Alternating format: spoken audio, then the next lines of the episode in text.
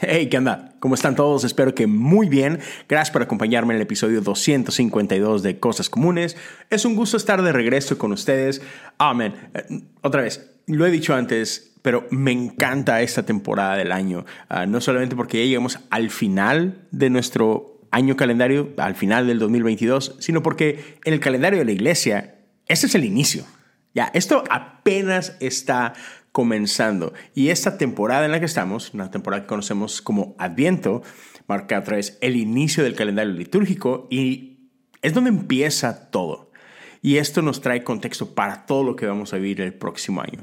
Ah, si no has escuchado el episodio 251, te invito a hacerlo porque hablo un poquito más acerca de qué es Adviento, por qué es importante en la iglesia, porque yo nunca había escuchado de esto anteriormente, ¿no? Entonces, te invito a darle una checadita si no lo has hecho ya.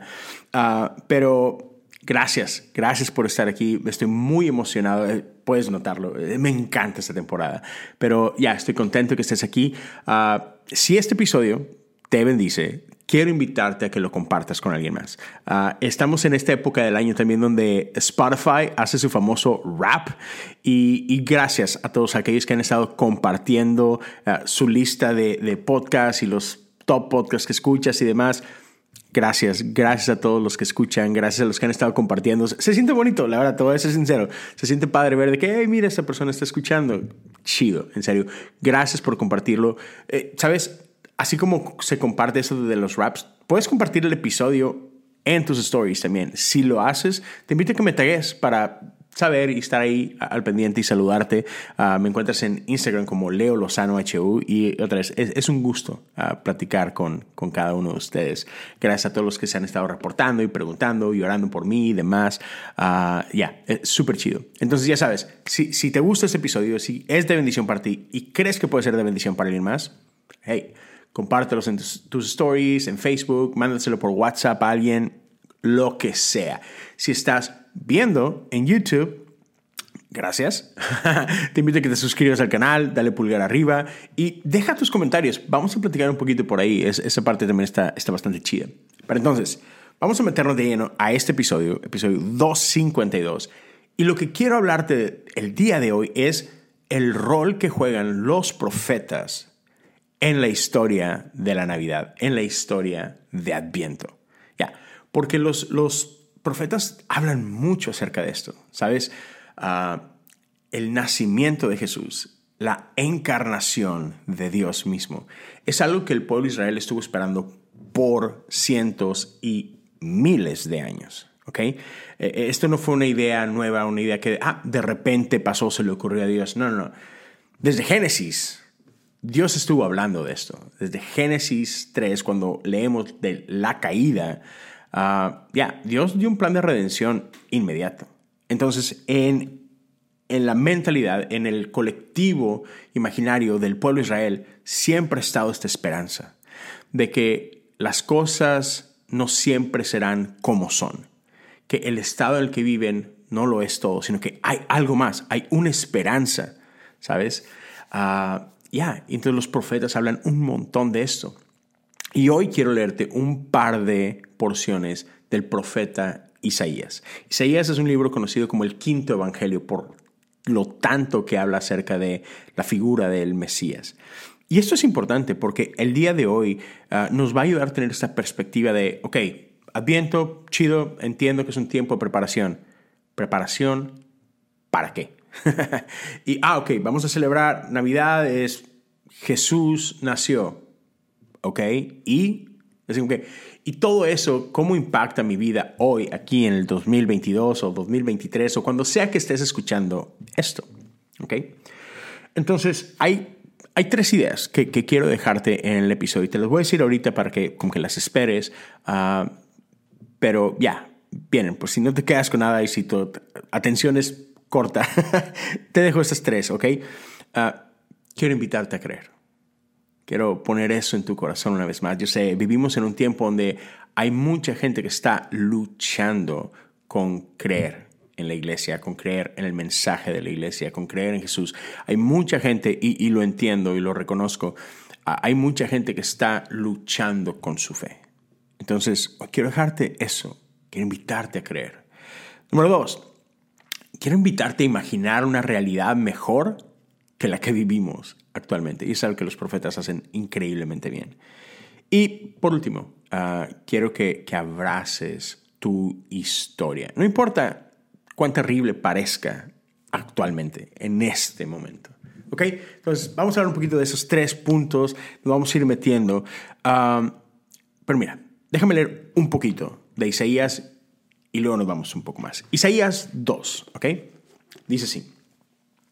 Esa es una visión que tuvo Isaías, hijo de Amós, acerca de Judá y de Jerusalén.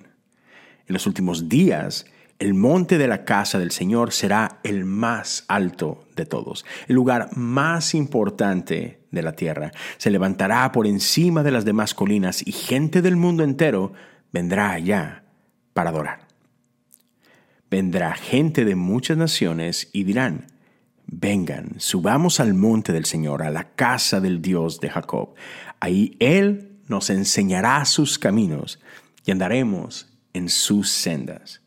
Pues de Sión saldrá la enseñanza del Señor, de Jerusalén saldrá su palabra. El Señor mediará entre las naciones y resolverá los conflictos internacionales. Ellos forjarán sus espadas en rejas de arado y sus lanzas en herramientas para podar. No peleará más nación contra nación, ni seguirán entrenándose para la guerra. Ahora, Isaías 11. Y te invito a que leas estos pasajes completos, pero solamente quiero dejarte un poquito. Del tocón de la familia de David saldrá un brote. Sí, un retoño nuevo que dará fruto de la raíz vieja. Y el Espíritu del Señor reposará sobre él. El Espíritu de sabiduría y de entendimiento, el Espíritu de consejo y de poder, el Espíritu de conocimiento y de temor del Señor él se deleitará en obedecer al Señor. No juzgará por las apariencias ni tomará decisiones basadas en rumores. Hará justicia a los pobres y tomará decisiones imparciales con los que son explotados. La tierra temblará con la fuerza de su palabra. Y bastará un soplo de su boca para destruir a los malvados. Llevará la justicia como cinturón y la verdad como ropa interior. En ese día, el lobo y el cordero vivirán juntos y el leopardo se echará junto al cabrito. El ternero y el potro estarán seguros junto al león, y un niño pequeño los guiará a todos. La vaca pastará cerca del oso. El cachorro y el ternero se echarán juntos, y el león comerá heno como las vacas. El bebé jugará seguro cerca de la guarida de la cobra. Así es. Un niño pequeño meterá la mano en un nido de víboras mortales y no le pasará nada. Ya, un par de porciones del libro de Isaías y que ahorita vas a ver por qué importan y por qué escogí estas dos porciones. En la historia de la iglesia, en la tradición de la iglesia, esta temporada Adviento son cuatro semanas, cuatro domingos que preceden Navidad, que preceden el 25 de diciembre. Entonces, cada semana tiene un tema. Actualmente, estos cuatro temas que giran alrededor de Navidad. Y no sé qué tipo de iglesia sea la que tú asistes, uh, pero iglesias como la mía, cada semana tiene otra vez este tema y las predicaciones tienen que ver con estos cuatro temas, estas cuatro ideas. Actualmente, las cuatro semanas de Adviento uh, son identificadas por amor, gozo, paz y esperanza. ¿Okay? Quizás has escuchado esas cuatro cosas. Pero en el inicio, en la naciente iglesia de Dios, estos no eran los cuatro temas. La iglesia durante este tiempo contemplaba lo que ellos conocían como las cuatro cosas finales. ¿Ok? Entonces, ah, ya, no, no, no se sentía muy navideño que digamos, porque los cuatro temas que tocaban en la iglesia durante el principio era muerte, juicio, infierno y cielo. sí, es algo que quizá mi amigo Jesse usaría más en las semanas previas a Halloween. ¿Sabes? No, sé si te has dado cuenta, pero Jesse cada año alrededor de Halloween siempre toca un tema así un poquito medio guerra espiritual o algo por el estilo, ¿no? Entonces, esto esto es algo muy escatológico. Escatológico tiene que ver con el final de los tiempos. Entonces la iglesia durante estas semanas contemplaba cómo se veía el final. Otra vez, hablaban de muerte, hablaban de juicio, hablaban del infierno, hablaban del cielo. Ahora, eso está súper chistoso porque no sé tú, pero yo crecí en la iglesia y yo nací en el 80, entonces ah, me tocó eh, estos años formativos entre los 80s y los 90s en una época en la iglesia donde el tema de la escatología era, era todo súper popular. Fue en ese tiempo donde se hizo muy popular la serie de novelas, por ejemplo, de Dejados atrás. Entonces había toda una cultura en los 80s y en los 90s que giraba alrededor de el final de los tiempos. Y creo que siempre la iglesia ha estado obsesionada con, con tema, con el final de los tiempos. Y yo sé, pareciera así que, ¿qué rayos tiene que ver eso con Navidad? Sí, pareciera que nada, ¿no es cierto? Pero espera, en un punto esto se va a conectar. Pero entonces, ¿cómo, cómo va a terminar esto? Uh, porque Adviento juega con dos tensiones. La primera venida de Jesús es el verbo se hizo carne, Dios con nosotros. Jesús vino. Pero sabemos eh, en la historia de la iglesia, ¿no? cómo funciona eh, más adelante. Te digo que ahorita estamos en el inicio del calendario litúrgico. Digamos que el pico, el, el Super Bowl de la temporada de la iglesia es Semana Santa. ¿Y qué pasa en Semana Santa? Celebramos el dolor, la muerte y la resurrección de Jesús. Y algo que nos deja con la resurrección es esta esperanza de que Jesús volverá. Y es algo que en el mundo de iglesia, en el lenguaje de iglesia, conocemos como la segunda venida.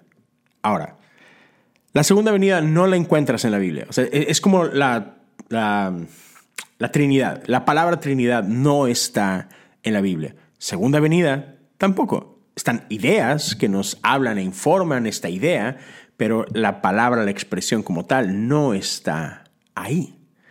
Pero tú preguntas donde quiera hoy en la iglesia y cuando hablamos de la segunda venida, sabemos de lo que estamos hablando, ¿no? Esta esperanza de que ya Jesús volverá por nosotros. Y tomamos de Daniel y tomamos de otras partes y jugamos con toda esta idea, ¿no? De que un día seremos arrebatados y que Él volverá y Apocalipsis y tenemos toda esta novela alrededor de esta idea de la segunda venida. Pero otra vez, como tal, no, no está eh, en, en la Biblia. Y quiero empezar con esto. Que hay una manera diferente en la que podemos pensar en escatología, hay una manera diferente en la que podemos pensar acerca de de esta otra parte de Adviento, de esta esperanza del futuro. Y es que no es que Jesús volverá. No es que un día Jesús vendrá otra vez. Sino que tal si contemplamos un momento esta idea de que Jesús nunca se ha ido. ¿A qué me refiero con esto? Bueno, es que Jesús venció a la muerte. Jesús resucitó. Y ciertamente Jesús ascendió. Jesús nos dijo que Él regresaría con el Padre. Y, vemos la vida de Jesús, vemos el ministerio de Jesús como esos tres años en los que Él hizo ministerio público, en el que hizo milagros, en el que anunció las buenas nuevas, en el que estuvo hablando acerca del reino de Dios. Y después ascendió. Y ciertamente dijo que iría a preparar un lugar para nosotros. Pero hay algo que perdemos de vista cuando usamos este lenguaje y jugamos con estas ideas. Y es que Él dijo que vendría el Espíritu Santo, que él, que tenía que irse para poder enviar al Consolador, al Espíritu de verdad. Ahora, cuando Jesús instituye la iglesia. Bueno, hay un lenguaje que acompaña esto, y es que tú y yo somos el cuerpo de Cristo. Tú y yo somos el cuerpo de Cristo. Tú y yo somos conocidos hoy por hoy como cristianos, porque todo esto empezó como una burla, que somos pequeños Cristos. Y es que justamente eso somos. E, e, uno de los primeros obispos de la iglesia, el obispo Ignacio, en una carta a los romanos, él dijo esto, Jesús al ascender al Padre se volvió más visible hoy que nunca antes en la historia. Podemos decirlo de esta otra forma. Jesús es uno, Jesús hay uno. E, el unigénito de Dios es uno. Es Jesús de Nazaret, el Cristo. Y mientras Él caminó con nosotros aquí en la tierra, pues lo encontrabas donde sea que estaba. Lo encontrabas en Galilea, en Capernaum, en Jerusalén, donde sea que Jesús estaba, ahí estaba. Punto. Si Jesús estaba en Jerusalén, no estaba en Belén. Si Jesús estaba en Capernaum, no estaba en Galilea. ¿Sabes? Jesús estaba condicionado a su cuerpo, a este mundo, a esta realidad. Entonces, donde sea que Jesús estaba, ahí estaba, punto. Ya, Dios está en todos lados, el Espíritu de Dios se puede mover por todos lados, pero, pero Jesús estaba en un solo lugar. Sin embargo, cuando Jesús asciende y envía su Espíritu y su iglesia se, se convierte en el cuerpo de Cristo, ¿qué crees que sucedió? Que ahora Jesús está en todos lados. Ya, porque Jesús habita en ti y en mí. Y a eso fuimos llamados, a ser como Jesús, a ser extensiones de Él. Entonces, cuando Jesús se va, empodera a la iglesia para continuar su obra, para continuar su ministerio, para continuar el trabajo del reino de Dios aquí en la tierra, en todos lados. Y que dice Hechos que seremos enviados. Y recibiréis poder y me seréis testigos en y en todos lados. Entonces a eso somos llamados, a extender la obra de Jesús. Y eso es bien importante. Pero ahora, para como que tocar el, primer punto, quiero invitarte a creer. Desde el inicio, desde Génesis, cuando, cuando Dios da esta promesa de redención, cuando Adán y Eva caen, son destituidos del jardín, pierden esta conexión, Dios dio una promesa de redención. ¿Ok? Y es importante creer eso. ¿Cómo hubiera sido la vida de Adán y Eva y de sus primeros descendientes si no hubieran creído en la promesa de Dios. Ya. No, hubiera habido una relación con Dios, no hubiera habido una, una búsqueda de Dios, no hubiera habido una adoración a Dios. Cuando los profetas empezaron a hablar de todas estas cosas, era importante creerlas. Y, y, por algo el, el, pueblo de Dios, por algo Israel vivía como vivía, por algo Israel adoraba como adoraba, y, lo entiendo, con imperfecciones y con problemas y con muchas fallas en el camino, ah, pero ya, eh, creyeron. El pueblo de Dios creyó. Abraham creyó. Moisés creyó. David creyó. Samuel creyó. Recorre la Biblia, está llena de gente que le creyó a Dios. Y por eso vivían como vivían y por eso adoran como adoran o adoraban como adoraban. Es importante creer. Hoy vivimos en un tiempo donde parece que hay una crisis de fe. Hay mucha gente que, que le cuesta creer. Y lo entiendo. Entiendo de dónde viene. Pero hoy quiero invitarte a creer lo que nos habla el profeta Isaías. Él nos está hablando acerca de un futuro diferente. Está en tus manos. ¿Lo crees o no lo crees? Eso no va a cambiar lo que Dios va a hacer, eso no va a cambiar los planes de Dios, pero sí va a impactar cómo vives.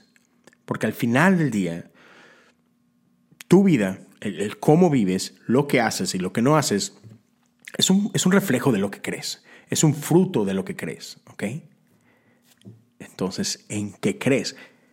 ¿Estás dispuesto a creer en este futuro que nos habla Isaías? ¿Estás dispuesto a creer que el mundo se puede ver diferente? Cuando el ángel le anuncia a Zacarías lo que está por pasar en su vida y en la vida de su esposa Elizabeth, Zacarías no creyó y por no creer fue enmudado, No pudo hablar por un tiempo. Sin embargo, por el otro lado tenemos a Elizabeth, quien creyó en el mensaje del ángel. Tenemos a María y, llega un punto donde hay un anunciamiento, donde el ángel la encuentra y le dice, hey, esto es lo que Dios quiere para tu vida. ¿Y cuál es la respuesta de María? Creer. Creer y obedecer. Actuar en base a esto que está creyendo. Haz conmigo lo que tú quieras, le responde María. soy, soy la sierva del Señor. ¿Estás tú dispuesto a creer lo que Dios ha estado hablando a tu vida? ¿Estás dispuesto a creer en, el mensaje del Evangelio de Dios, de estas buenas nuevas? Y en la transición de este primer punto de, quiero invitarte a creer, ¿a creer en qué? Bueno, el profeta nos invita a imaginarnos un mundo diferente. Tú puedes voltear a tu alrededor y puedes ver el mundo actual y puedes ver todos los problemas que hay en él. Ya. Este mundo, el reino en el que vivimos, es cruel. Y lo que más importa en este mundo eres tú. Todo se trata de ti. Y no importa lo que tengas que hacer con tal de que tú avances. Y es por esto que vivimos en el tipo de mundo en el que vivimos un mundo lleno de guerra, lleno de violencia, lleno de abuso. Eh, vivimos en un mundo ah, donde no importa destruir al otro, no nos importa. Lo único que importa soy yo. Estoy dispuesto a hacer guerra contra ellos y a destruirlos a ellos para avanzar mi propia agenda. Y básicamente de eso, de eso se trata. Pero el profeta nos invita a contemplar una, una realidad mejor a la que vivimos. Y mira, Isaías 11, me, encanta este lenguaje, donde empieza a hablar acerca de animales. Y lo puedes ver por ahí a partir del verso 6, donde dice, en ese día el lobo y el cordero vivirán juntos, el leopardo se echará junto al cabrito. Y tenemos que entender que el profeta no es esta no es una prosa, ¿sabes? E, esto no es textual. No, el profeta está hablando en poesía y nos está invitando a usar nuestra imaginación. Y lo que vemos acá es un lobo, un cordero, un leopardo, un, cabrito. Vemos a animales carnívoros tratando de comerse a animales herbívoros podemos ver a bestias devorando a animales frágiles. ¿Qué es esto sino otra, simplemente una, una alusión al juego de poder del mundo? Aquellos que tienen poder para destruir y aquellos que, que, son víctimas de esta destrucción, aquellos que son indefensos ante este poder. Ya, si tú pones a pelear a, a, un lobo y a un cordero, no hay duda de quién va a ganar esa pelea. El lobo tiene un poder que el cabrito no tiene. El pobre cabrito no tiene esperanza. Y eso es lo que vemos en el mundo. A lobos, gente con poder, con capacidad de destrucción, usando ese poder y esa capacidad de destrucción para afligir a los que no tienen cómo defenderse. Ese es nuestro mundo. Poderosos destruyendo a los pobres. Poquita gente con mucho poder haciendo lo que quieren con los muchos que no pueden hacer gran cosa al respecto. Pero Isaías dice, ah, viene un mundo donde eso no va a ser así, donde el lobo y el cabrito pueden estar juntos y no se van a destruir. Ya, donde, donde el lobo no va a abusar de su poder, sino que van a estar en armonía. Ya, y, y a eso nos invita el profeta, a, soñar con este nuevo mundo, con esta nueva realidad. Y lo otro que me encanta es que, que cuando habla de, de, cómo el mundo no debería de ser y, de, lo, y de, lo, malo del mundo, usa, usa animales para hacer esta ilustración. Pero en, cierto sentido, también esta es una invitación a nosotros a entender y a reconocer que no tenemos que vivir como animales, que no tenemos que vivir como bestias. Porque al final del día, tú y yo hemos sido creados a la imagen del Dios vivo.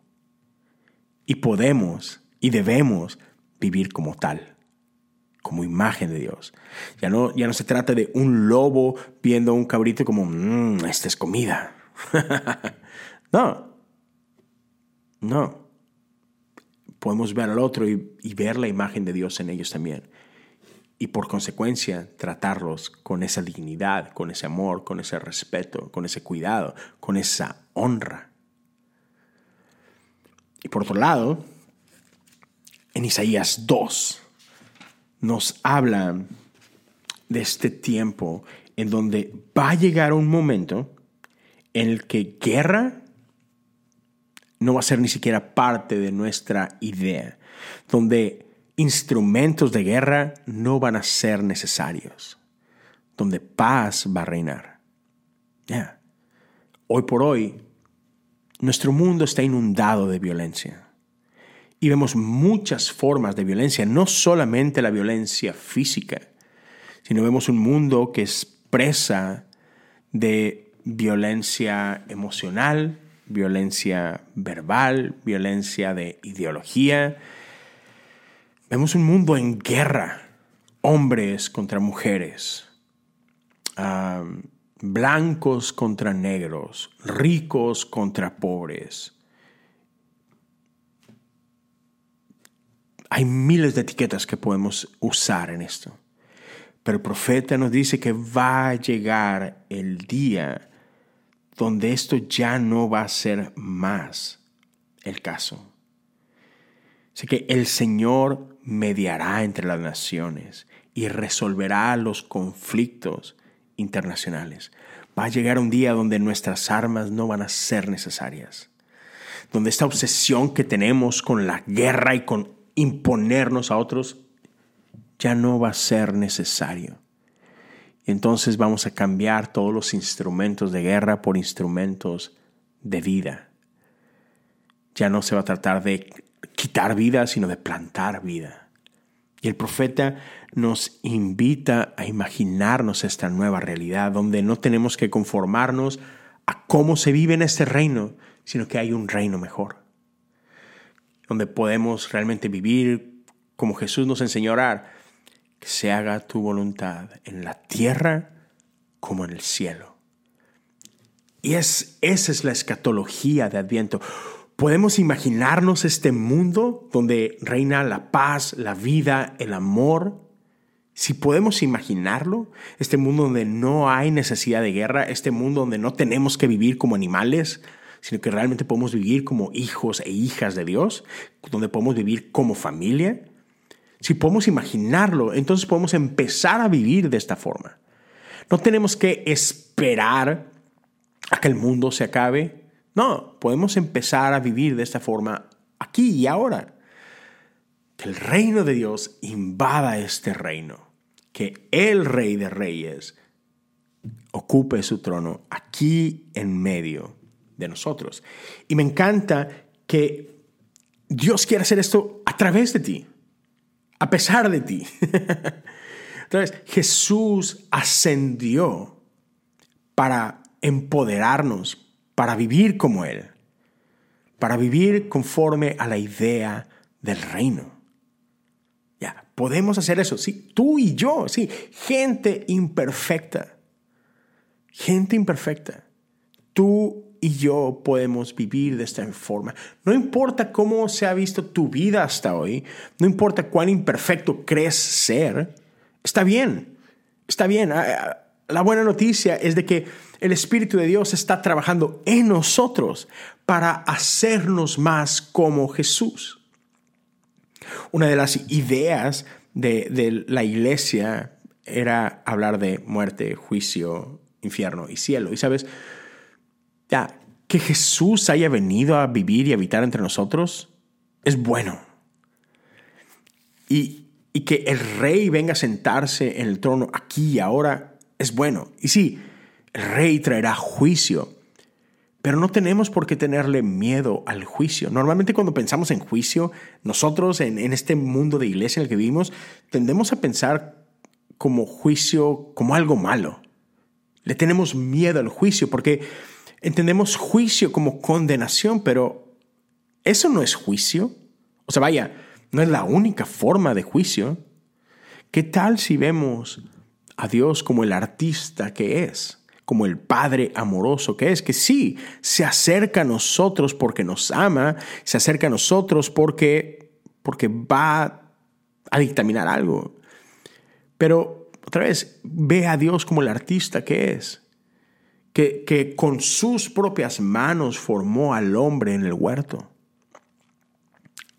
Y de la misma forma, quiero que imagines por un momento a un pintor y que está trabajando en una pintura y el artista está emitiendo juicios sobre su obra todo el tiempo.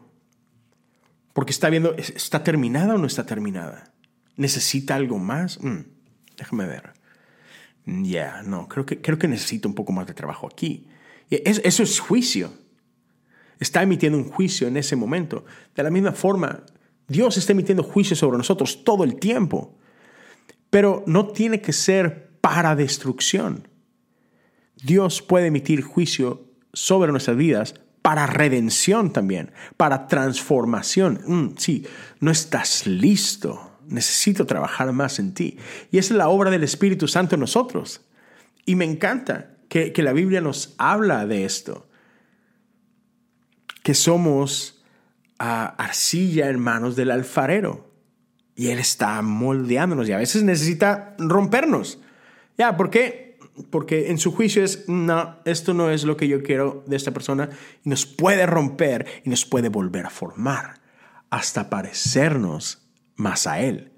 Y eso es lo que el Espíritu de Dios anhela hacer en nosotros, moldearnos a la imagen de Jesús. Por ahí dice un pasaje de la Biblia que Él nos va a perfeccionando, que Él está trabajando en nosotros, que aquel que es fiel para comenzar la obra, eh, perdón, que aquel que comenzó la obra en nosotros es fiel para terminar la obra en nosotros. Pablo nos dice por ello es este lenguaje que estamos siendo moldeados y, el Espíritu Santo trabajar en nosotros hasta llegar a la estatura del varón perfecto. Ya, eso es juicio. El Padre está constantemente emitiendo juicio sobre nuestras vidas pero para hacernos más como Él, para no dejarnos como estamos. Ya. Quiero invitarte también a cambiar tu manera de ver juicio. Y que veas el juicio de Dios otra vez no como algo condenatorio, sino como algo redentivo. Que Dios está trabajando en ti, Dios te está moldeando. Y la invitación en parte es, seamos humildes, dejémonos moldear por Él, para que Él termine la obra en nosotros. ¿Ya? Y te dejo con eso. Te dejo con eso. No temas al juicio de Dios. Al contrario, abrázalo, invítalo. Sí, Padre, dime cómo, cómo más tengo que cambiar. Sigue transformándome, sigue moldeándome hasta poder ser completamente como tú. Y que en ese proceso podamos responder a la invitación del profeta e imaginar un mundo mejor y ser partícipes de lo que Dios está haciendo en este mundo. Ya, Jesús no terminó su obra después de tres años. Jesús continúa su obra. El ministerio de Jesús sigue vivo y sigue floreciente. Ya, Jesús en carne estuvo aquí tres años, sí. Pero Jesús ascendió y envió su espíritu en nosotros para transformarnos en su cuerpo y seguir haciendo el ministerio de Jesús aquí en la tierra. ¿Estás dispuesto a participar de él? En esta temporada de Adviento, en esta semana donde seguimos contemplando la encarnación del Dios vivo, ¿estás dispuesto a ser transformado? ¿Estás preparado para recibir esta invitación a imaginar cosas nuevas, como diría Chicharito? cosas más, tú sabes. Ya, el profeta nos invita a usar nuestra imaginación y a abrazar el mundo que Dios está creando alrededor de nosotros. Entonces, una vez más, quiero invitarte a creer a creer que esto es posible, a creer que Dios quiere colaborar contigo. Y quiero invitarte a imaginar este nuevo mundo, un mundo mejor, un mundo donde no tenemos que vivir como bestias, sino como hijos de Dios, un mundo que no tiene que conformarse a las reglas y al juego de este mundo, sino que podemos imaginarnos e invitar y vivir en la realidad del reino de Dios aquí en la tierra. Y por último, que, Dios lo quiera hacer a través de ti.